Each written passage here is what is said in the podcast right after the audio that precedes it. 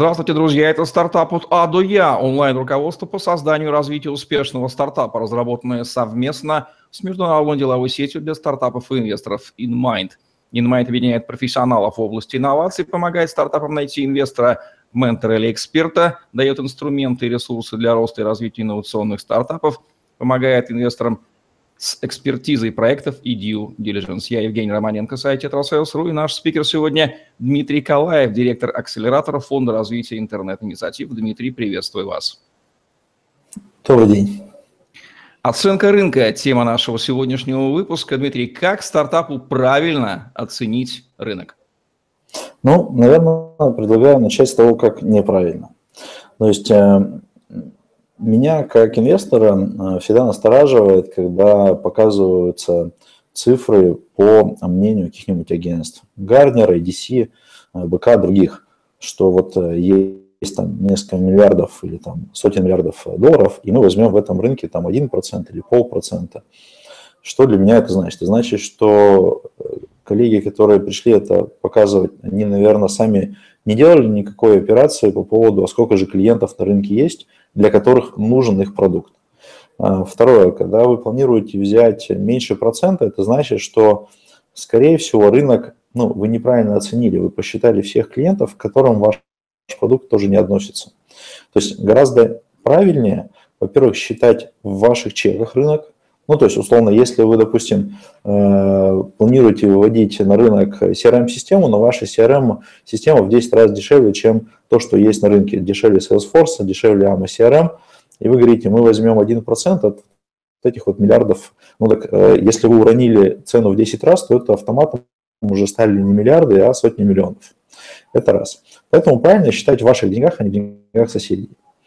Э, второе что э, мне интереснее увидеть рынок снизу. Например, мы стали внедрять CRM-систему для ритейла. Зачем он им нужен? Ну, потому что программа лояльности – это очень важно, но если мы там не учитываем много факторов и не умеем с каждым отдельным э, клиентом давать ему частные предложения, то это не работает. И вот мы сейчас внедряем CRM-систему на российском рынке для компаний, которые занимаются фуд-ритейлом, то есть продают еду, и у которых от 50 до 500 магазинов. Окей, здесь совершенно понятно становится э, вот этот вот сегмент, в который вы э, метите. Более того, хорошо бы, чтобы там уже были продажи, потому что если в этом сегменте уже сделали несколько продаж, значит, правда, ваш продукт туда подходит. Одновременно вы уже знаете чек, то есть, допустим, на одну такую сеть вы собираете абонентскую плату 2 миллиона рублей в месяц. Отлично, теперь можно умножить ваш чек на количество вот этих вот ритейл-магазинов, это становится 100% рынка, который уже сейчас готов вас купить. Маловероятно, что вы возьмете 100%, но, по крайней мере, вот при такой сегментации уже можно достаточно четко э, сказать, вот сейчас конкурентов нет э, в этом сегменте, я возьму в зависимости от скорости развития от 10 до 30%.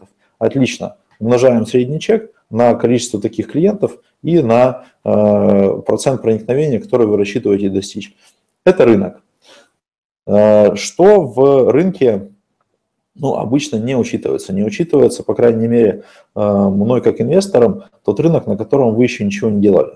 Ну, то есть понятно, что все приходят и говорят, мы сейчас продаем в России, но вот я хочу рынок Америки. Да, мы можем посчитать этот рынок, но хорошо бы, э, чтобы он имел отношение к вам. То есть то, что там есть конкуренты, которые продают CRM, это очевидно. Можете ли вы на этом рынке присутствовать хоть как? Это, можно будет подтвердить только, опять же, первыми продажами. То есть ключевая мысль, что рынок, э, на который вы претендуете, э, он, чтобы с какой-то достоверностью можно было его оценивать, он оценивается в ваших чеках. Для этого чеки надо уже, чтобы вы получили от клиентов. И он оценивается в таких же типовых клиентах, которые э, уже являются вашими покупателями. Итак, если резюмировать, что инвестор категорически не приемлет в цифрах по оценке рынка от стартапа? Как это будет звучать? Ну, номер раз – это сторонние исследования, потому что очень важно, как именно сам основатель видит рынок, а не как аналитики из какого-то стороннего маркетингового агентства э, знают этот рынок. Второе, что это рынок только в ценах самого э, стартапа. То есть ни в коем случае это не цены там а, Salesforce или другого конкурента, потому что это совсем а, другой, во-первых, чек, во-вторых, это еще сила бренда. И очень важно, что это рынок, на котором уже вы делали продажи. Ну, то есть можно говорить про гипотетический рынок. Тут, тут я бы, наверное, еще вот что э, отделил. Есть рынок, который мы оцениваем внутри капитализации компании, а есть рынок, который мы просто оцениваем, ну вот давайте пойдем на тот рынок. Вот внутри капитализации рынок достаточно прагматично оценивается как предел роста. Ну, то есть вот сегодня компания зарабатывает э, за последний год 10 миллионов рублей, ее рынок в пределе, на котором она уже работает, это, допустим, российский для ритейла миллиард, и она возьмет от 10-30%. Значит, что выручка этой компании может быть в горизонте от 100 миллионов до 300 миллионов рублей. Окей, теперь компания приходит и говорит, а вот такого же размера рынок в Америке, он миллиард, но только не рублей, а долларов. И я хочу пойти в Америку, и мне бы денег под это. Все отлично, под это можно получить деньги, но капитализация стартапа такой рынок еще не будет оцениваться. Почему? Потому что его можно будет оценивать только после того, как первая динамика возникнет на рынке. До этого момента это какой-то гипотетический рынок, который просто существует. Он отношение к конкретному стартапу имеет ровно такое же, как рынок Китая, Бразилии или рынок Марса. Э, и вот рынок зачитываться в капитализацию будет только когда уже на нем пошли транзакции. До этого момента, окей, можно считать рынок через аналоги, то есть наш прямой конкурент, компания MCRM, продавая на таком-то рынке, имеет такие-то чеки, мы, э, имея на нашем рынке чеки, там, допустим, 0,7 от чека AMA рассчитываем на такие-то цифры. Это нормальное упражнение, под это можно привлекать инвестиции, но такой рынок все-таки, еще раз повторюсь, не будет, скорее всего, засчитываться в оценку компании, потому что там нету продаж ваших. Следует ли на начальной стадии стартапу оценивать сразу весь потенциальный рынок или нужно начинать с локального? Ну, я бы говорил, что, наверное, вот мировой рынок оценивать достаточно бессмысленно, если вы не сразу являетесь э, мировым стартапом. Ну, например, вот э, одна из э, компаний, которая только что у нас в акселераторе отработала, компания работает на мировом рынке, продавая услуги для внутриигровых сервисов, ну, то есть, словно поверх World of Warcraft оказываются услуги. И а, понятно, что если уже сегодня у нее 90% плюс выручки не из России, а она мелко нарезана там, а, в основном это Северная Америка, потом это Европа, потом другие страны, окей, здесь можно зачитывать мировой рынок. Но если прямо сегодня а, в компании а, ничего такого нет, то есть она ориентирована на российский рынок, все основатели говорят только по-русски, интерфейса в, в продукте, который создается, англоязычного нету, в компании нету ни одного маркетолога, который бы что-то делал за пределами России, окей, значит, в этот момент имеет смысл считать э, российский рынок. Ну, как бы мировой как упражнение математическое можно сделать, но оно достаточно бессмысленно. А, второе, чтобы имело смысл посчитать следующий рынок, на который вы пойдете. Ну, то есть операция, что я сначала иду на рынок России, э, добиваю здесь безубыточности, встаю достаточно спокойно на ноги, а потом иду в рынок Германии или Китая или Америки, это нормально. И тогда вот этот вот второй рынок, его как раз имеет смысл выбирать осознанно. То есть вот Германия, Китай Америка, почему не во все три страны я пойду, а в какую-то из, одну из них. Причем Америка не факт, что будет лучшим рынком, потому что часто это рынок, который либо очень занят уже, либо, может быть, там нету спроса на этот э, продукт. Приду пример нашего же портфельного стартапа EasyTen, который помогает учить э, английский язык. Фактически это двухязыковая э, история, когда с одной стороны английский, а с другой какой-то локальный. Очевидно, что в Америке не очень много людей, которым нужен этот сервис. Ну да, там есть сколько-то мексиканцев и других национальностей, приехавших, но это не массовый рынок. Это значит, что скорее надо смотреть, допустим, какую-нибудь Бразилию, там другие страны Латинской Америки или Китай, как клиентов. То есть потому что клиентов просто вот на конкретно этот сервис в Америке, скорее всего, не будет. Такая же история может быть с каким-нибудь сервисом, например, для нефтедобывающих компаний. Очевидно, что нефть добывают в достаточно небольшом количестве стран, и клиенты компании будут именно там. Таким образом, имеет считать смысл рынок, первый, на котором вы начинаете выходить на рынок и зарабатывать деньги, и второй, который вы будете рассматривать как основную экспансию. Все остальное – это скорее такое теоретическое упражнение, которое к вашему бизнесу имеет достаточно косвенное отношение.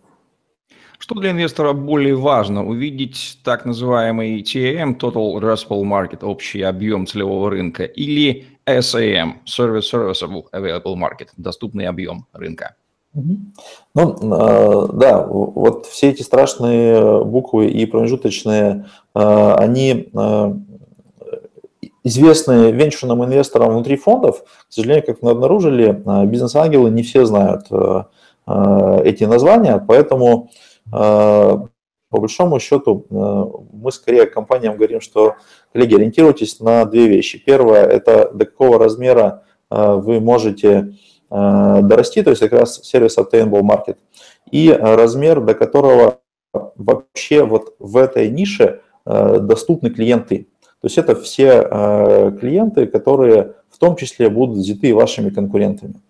Total Addressable Market или даже Potential Addressable Market – это куда маркет сдвинется, допустим, через там, 5-10 лет с учетом того, что новые клиенты придут, там, сменятся технологии и так далее – это интересно, но скорее как динамика, куда я потенциально могу дойти.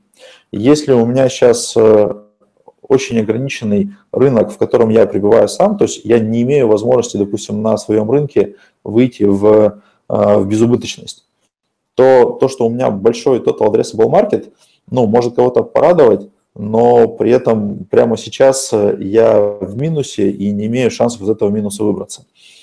Поэтому э, я бы говорил так, что интересен скорее рынок, э, на котором компания в ближайшие там, 3-5 лет сможет выбрать э, свою выручку. То есть вот до какого э, объема выручки она сможет э, вырасти. Потому что, ну, давайте посмотрим какой-нибудь total addressable market для какого-нибудь сервиса типа One Dollar Shave Club. То есть у нас есть э, люди, которые по подписке бреются с станками, и, собственно говоря, вот э, компания Unilever купила за миллиард долларов эту э, отличную историю. Но если у меня есть, допустим, люди, которые не зарабатывают просто даже один, один доллар для того, чтобы побриться, а скорее таких людей в Индии достаточно много, или наоборот, они перешли уже на электрические станки, то в целом Total Addressable Market их включает. То есть, да, есть люди, которые бреются электробритвами, они будут попадать в Total Addressable Market, потому что, в общем-то, у них волосы растут, и они их удаляют. Но с точки зрения конкретно вот этой вот истории One Dollar Shave Club, мне все равно, что они есть. Маловероятно, что на горизонте там 3-5 э, лет я их смогу обратно сконвертировать из электрической бритвы в э, ту, которая скребет щетину. Поэтому все-таки интересно, сколько конкретно я могу заработать в денежном выражении в ближайшие 3-5 лет. Если резюмировать ключевые ошибки стартапов при оценке рынка, как они будут звучать? Угу. Ну, э, здесь я бы, наверное, еще добавил вот такую штуку, что нету, э, нету правильного способа посчитать рынок. То есть есть несколько правильных способов его посчитать, но они, скорее всего, будут давать разные подходы. И э, вот одна из ошибок как раз, что мы посчитали одним способом, он нам показался миллиард. Хорошо бы посчитать как раз тремя способами. То есть мы посчитали через сегмент, в котором мы уже зарабатываем, мы посчитали, допустим, через наших конкурентов, мы посмотрели еще какую-то аналитику, аналитика, скорее всего, будет давать потолок. Ну, например, если в каком-нибудь отчете Гарднера написано миллиард, а мы, считая рынок снизу, насчитали 2 миллиарда, то, скорее всего, мы где-то ошиблись. То есть что-то не так. А, скорее всего, мы ошиблись, потому что Гарднер сравнительно оптимистичен обычно в а, оценке рынка из того, что я вижу по стартапам. То есть а, надо посчитать двумя-тремя способами. Более того, еще для некоторых рынков важно посмотреть, а готов ли рынок или нет. Как это можно посмотреть в, допустим, в России? Можно посмотреть на Яндекс Форстат. Это показатель того, ищет ли на те слова, которые вы считаете ключевыми, решения уже прямо сейчас в интернете. Если не ищут, то это звоночек, да, то есть, значит, у людей не сформировался паттерн потребления вашего продукта, и вам придется, скорее всего, их образовывать. Второе – это посмотреть Google Trends, то есть Google Trends показывает изменения от года к году а, количества запросов по этим ключевым словам, которые вас интересуют. Они могут как резко расти, так и падать, так и просто болтаться на одном уровне на протяжении последних там лет. Это значит, что либо рынок увеличивается, либо уменьшается, либо он не меняется, вам придется биться с конкурентами, в общем-то, уже сформировавшемся рынке. Вот. А, и таким образом, э, что бы я рекомендовал сделать, и чего не рекомендовал делать. А, значит, я бы рекомендовал несколькими способами посчитать рынок в своих чеках, основываясь на клиентов, которым мы уже продали. Это раз. Второе, посмотреть какую-то вот аналитику запросов в Google, в э, Яндексе, понять, а как рынок устроен прямо сейчас, насколько много в тех каналах уже доступно клиентов. И на это сверху, как ограничение, посмотрел бы уже на отчеты крупных аналитических агентств. То есть насколько их оценки хотя бы как предел похожи на то, что мы делаем. И оптимально, когда, допустим, 2-3 способа наших расчетов – оказались ну, с каким-то допуском. То есть мы одним способом посчитали у нас миллиард рынок, вторым способом посчитали миллиард 200 миллионов, третьим способом 900 миллионов. Это значит, ну вот где-то в районе миллиарда рынок будет находиться. Если мы посчитали, у нас три совершенно разных оценки, одна 10 миллиардов, другая 2 миллиарда, третья там 500 миллионов, что-то не так. Вот. И более того, рынок все время меняется. То есть мы стали что-то делать, оказалось, что целый сегмент – клиентов нам недоступен. Либо у него по-другому бизнес-процесс устроен, либо там сидит сильный конкурент, которого мы не выбьем. И таким образом а, ошибки следующие. Первое. Опираться на чужие данные, не на свои. Надо опираться только на свои. Второе. Пользоваться только одним способом. То есть мы каким-то способом посчитали и решали, что им верный. К сожалению, ни один неверный, все эти способы допуски. А, третье. Основываться не на свои данные. То есть мы берем не свои чеки продаж, и не своих клиентов умножаем, а какого-то соседа. Совершенно не факт, что это наши клиенты и наши чеки. И четвертое, считать, что рынок неизменен. То есть рынок все время меняется. То есть спустя там три месяца для стартапа, полгода, год, у вас меняется картинка, размер рынка, и э, это надо просто операцию повторять по новой. Итак, давайте сформулируем три главные рекомендации стартапам в этой объективно сложной, непростой и меняющейся постоянной области, как оценка рынка. Как они будут звучать? Первое. Считайте рынок снизу, то есть в ваших чеках и в ваших клиентах. Используйте э, данные из агентств только как потолок то есть вы снизу посчитали как раз, как выглядит рынок, а сверху вот этот потолок, который получили от э, каких-нибудь аналитических агентств, э, Гарнера там или еще чего-то. Э, второе, регулярно пересматривайте вашу оценку рынка. То есть это не должна быть операция там каждый день, потому что она каждый день бессмысленна, но хотя бы там раз в квартал имеет смысл посмотреть, как он поменялся, исходя из там, того, кто ваши клиенты на сегодня и кто отказался быть вашими клиентами. Ну и третье, что большой рынок очень важен как потенциал роста. То есть э, инвестор же э, рассчитывает в вашей компании заработать на ранних стадиях больше, чем десятикратно. То есть если он положил 10 миллионов, он где-то э, имеет галлюцинацию заработать 100 миллионов. Это значит, что компания должна вырасти в 10 раз. А тот рынок, в котором вы находитесь, он позволяет вам вырасти в 10 раз и еще продолжать расти или нет? То есть если у вас компания зарабатывает 100 миллионов, а весь рынок миллиард – то в 10 раз вы уже не вырастете, то есть выбрать весь рынок не получится. Это значит, что, может быть, пора уже пойти искать какой-то смежный рынок. Вы, допустим, работали на рынке банков, окей, не пора ли пойти на рынок микрофинансовых организаций. То есть рынок в том числе помогает вам, как основателям компании, понимать, сохраните ли вы еще темп просто, или уже вы приближаетесь к максимуму, и надо искать альтернативные рынки для э, экспансии. Вот такие вот ценнейшие рекомендации стартапам по оценке рынка от Дмитрия Калаева, директора акселератора Фонда развития интернет-инициатив в программе «Стартап от А до Я» онлайн-руководство по созданию и развитию успешного стартапа, разработанного совместно с международной деловой сетью для стартапов и инвесторов InMind. Дмитрий Калаев, Евгений Романенко были с вами. Ставьте лайк, подписывайтесь на наш YouTube-канал, чтобы не пропустить новые ежедневные видео с вашими любимыми экспертами. Загляните в другие выпуски стартапа от Я, этого уникального во всех отношениях онлайн-руководства – для стартапа-строителей, аналогов которому в Рунете вы не найдете. Объективных вам оценок рынка и использования этих цифр при планировании стратегии и тактики развития вашего стартапа. Удачи вам, всем пока.